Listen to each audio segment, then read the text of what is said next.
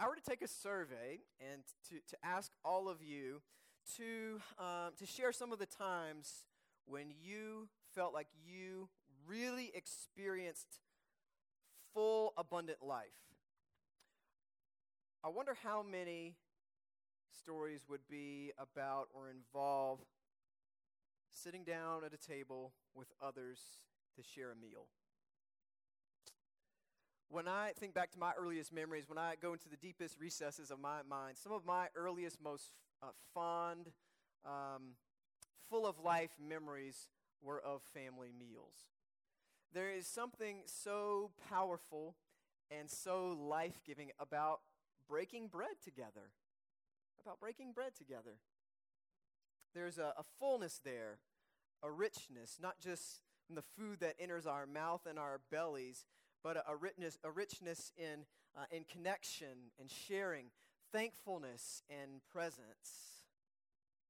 Even now, in the midst of this physical distancing, in the midst of this strange kind of existence that we're living right now, I've found such peace and such comfort and such life simply from sitting down at the dinner table with Lauren and Gabriel and Ellis and Joel to have a meal. Even if milk is spilled, even if plates get turned over, um, there is something about it in that basic, ordinary ritual where I, I seem to be just grounded again. Maybe it's, it's not so ordinary after all. It's no wonder that, that shared meals figure so prominently in the story of God's relationship with God's creatures. It's no wonder that, that church and potluck just go together like, like church and potluck. We need meals to live, to exist, but we also need meals to live, to really live. We're in the midst of a sermon series now called The Life That Is Life, seeking to experience, to lean into, to nurture uh, that abundant, full, uh, new creation opened up by Jesus' resurrection, made possible through Jesus' resurrection. And last week we began the sermon series in a rather unexpected place, right? Talking about scars and how we experience life even in the midst of scarred places. Today we continue with a place so familiar that we might just be taking it for granted the dinner table. We experience the life that is life when we share meals together. Let us pray. God, open our hearts and minds to your word for us this day. We pray that it would take root there, grow us, transform us, that we might bear fruit for you. We pray in Jesus' name. Amen. Our scripture reading this morning comes from uh, the Gospel of Luke. I'll be reading from the 24th chapter, another resurrection appearance of Jesus. I invite you to open your hearts and minds to God's word.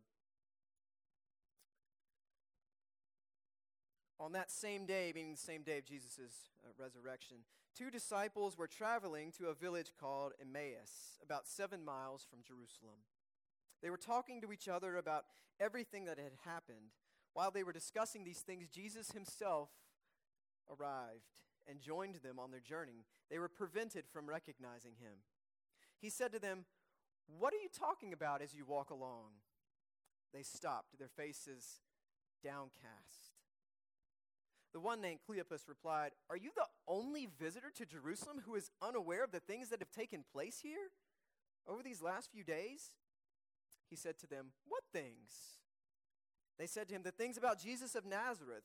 Because of his powerful deeds and words, he was recognized by God and all the people as a prophet. But our chief priests and our leaders handed him over to be sentenced to death, and they crucified him. We had hoped he was the one who would redeem Israel all these happened all these things happened three days ago but there's more some women from our group have left us stunned they went to the tomb early this morning and didn't find his body they came to us saying they had even seen a vision of angels who told them he is alive some of those who were with us went to the tomb and found things just as the women said they didn't see him Then Jesus said to them, You foolish people, your dull minds keep you from believing all the prophets talked about. Wasn't it necessary for the Christ to suffer these things and then enter into his glory? And then he interpreted for them all the things written about himself in all the scriptures, starting with Moses and going through all the prophets. When they came to Emmaus, he acted as if he was going on ahead, but they urged him, saying, Stay with us. It's nearly evening and the day is almost over. So he went in to stay with them. After he took his seat at the table with them, he took the bread, blessed and broke it, and gave it to them. Their eyes were opened and they recognized him, but he disappeared from their sight. They said to each other, Weren't our hearts on fire when he spoke to us along the road and when he explained the scriptures for us?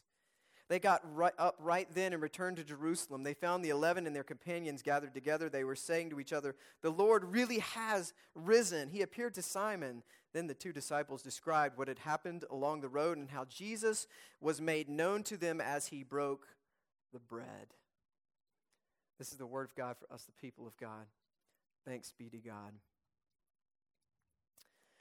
After Jesus took a seat at the table with them, he took the bread he blessed it, he broke it, he gave it to them. Their eyes were opened and they recognized him.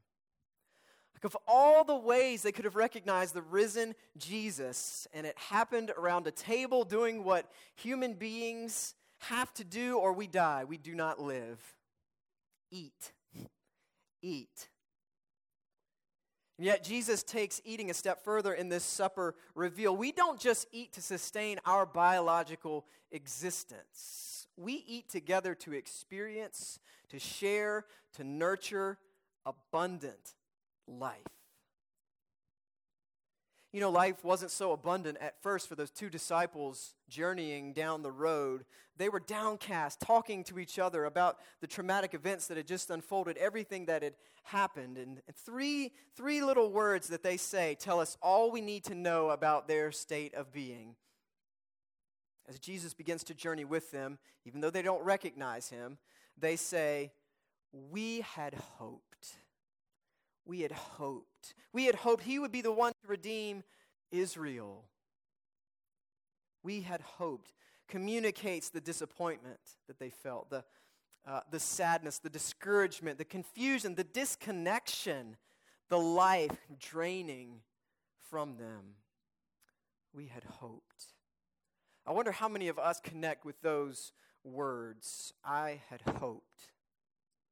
I had hoped that we would be rid of this virus by now. I had hoped that I would have developed a better routine by now. I had hoped the cancer treatment would be more effective. I had hoped that justice would have prevailed. I had hoped that I would have landed the job. I had hoped we would get to see my parents. I had hoped that I wouldn't make the same mistake again. I had hoped that God would answer my prayer. I had hoped.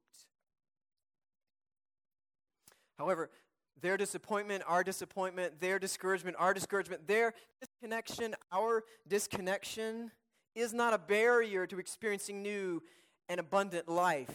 It isn't a bar to the risen Christ.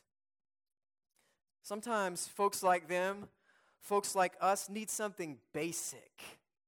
Need something basic to open the door, to reconnect us to the deep love, hope, holy relationship with God and others that define, that characterize the life that is really life. Connect us to the source.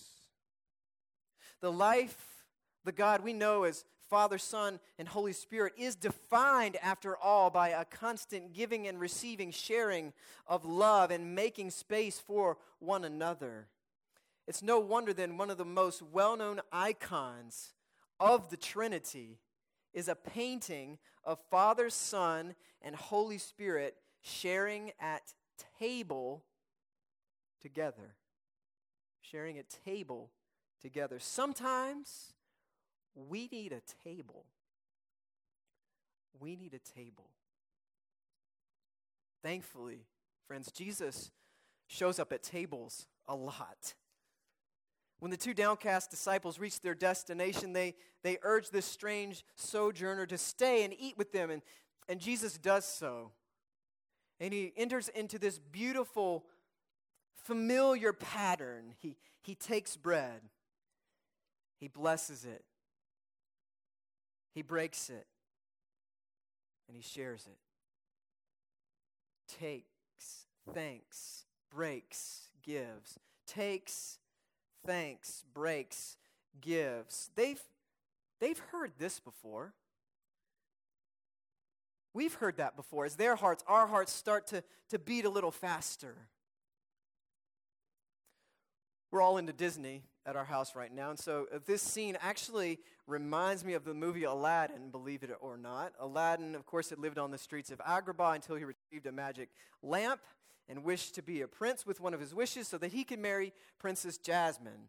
He had actually met Jasmine before on the, in the streets of the, the marketplace, and when he met her, then he did two things. Two things that apparently Jasmine remembered very well. At one point, he, he takes an apple and he, he kind of rolls it down his arm, flicks it up to her so she can catch it.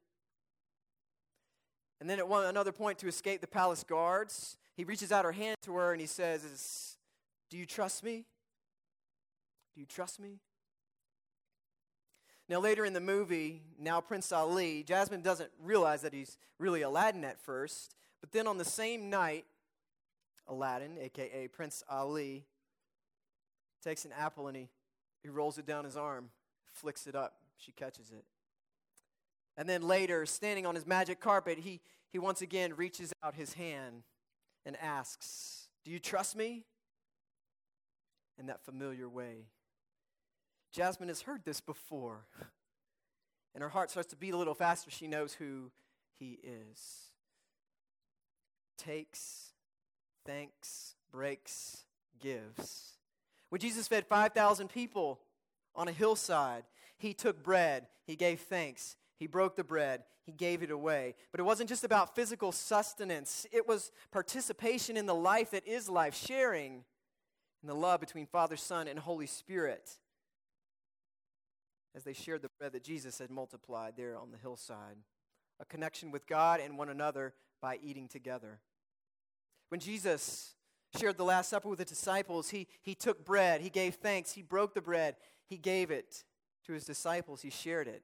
But it wasn't just about physical sustenance, it was about experiencing the life that is life, about sharing in the poured out love of Father, Son, and Holy Spirit as they shared the bread and cup, a connection with God and with one another by eating together. Take, thanks, break, give. That's table rhythm. That's the rhythm of abundant life. When Jesus does this at the Emmaus table with those disciples, it stirs their awareness of Him. They've experienced this before. They, they recognize this. It breaks open their hearts and their lives to His life giving presence, to the life that is life. There can be no doubt this is the risen Christ. This isn't about physical sustenance only, it is about experiencing the life that is life. Sharing in the love between Father, Son, and Holy Spirit as they shared the meal with the one whose resurrection opened up the door to this new way of being with God and one another in relationship, a connection with God and one another in new creation that lasts forever. At table, eating together. You know, if the first human transgression in the first creation was an eating transgression where Adam and Eve took the fruit and, and ate it, and their eyes were opened to their nakedness and to experiencing death. It only makes sense that one of the first acts of faithfulness and love in the new creation was also an act of eating. And this time it was Jesus, the risen Christ, took bread, gave thanks, broke it, gave it to his disciples, and his disciples' eyes were opened to the risen Christ and to life. The disciples have experienced the life that is life because they've experienced table fellowship with the risen Jesus. They've experienced life because they say, We're not our hearts burning within us. And apparently breaking bread together, sharing table meals together, continued to be where the disciples found and practiced and continued the presence of the living Christ with them because the book of Acts says that they devoted themselves to the breaking of bread, that they broke bread in their homes, that they shared meals with gladness and simplicity with others, with sincere hearts. It sure seems like when followers of Jesus eat meals with one another and with others, somehow the risen Christ continues to be present and abundant life happens because we're connecting ourselves to what we need to truly live. What we need to truly live God and one another. God and one another. People only become fully alive when they're intimately connected with God and intimately connected with others, when they have a place at the table. I like to think, I like to hope that's part of the draw, part of the gift, part of the beauty of B3 community groups here, and why they revolve so much and are organized so much around eating meals together.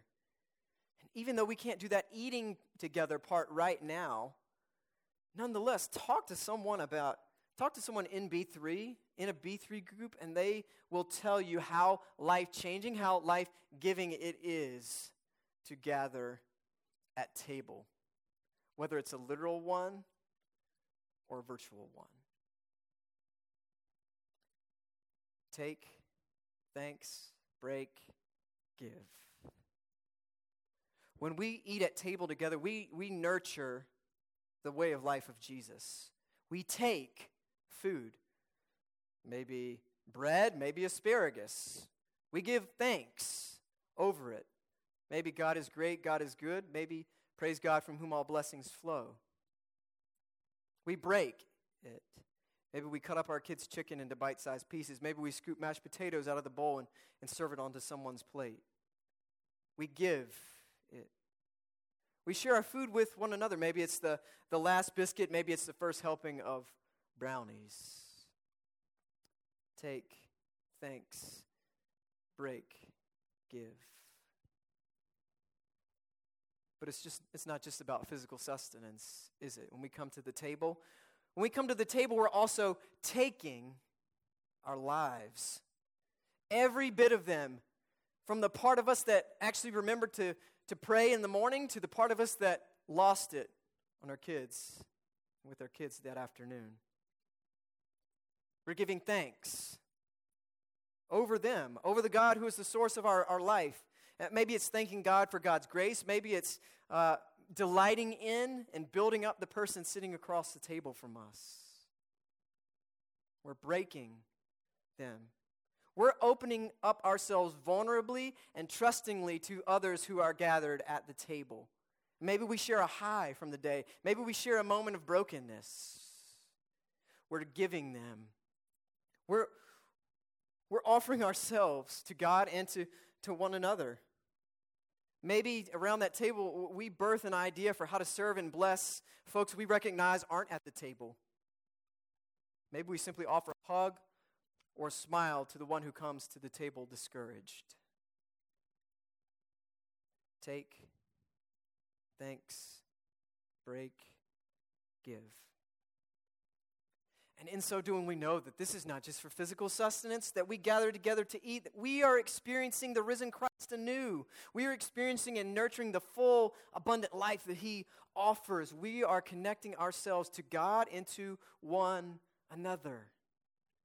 Take thanks, break, share. Eating together at table. This is life. Friends, the, the path to full, abundant life isn't a magical path, it's an incredibly practical one. It's a practical journey full of familiar and familiar things like eating together.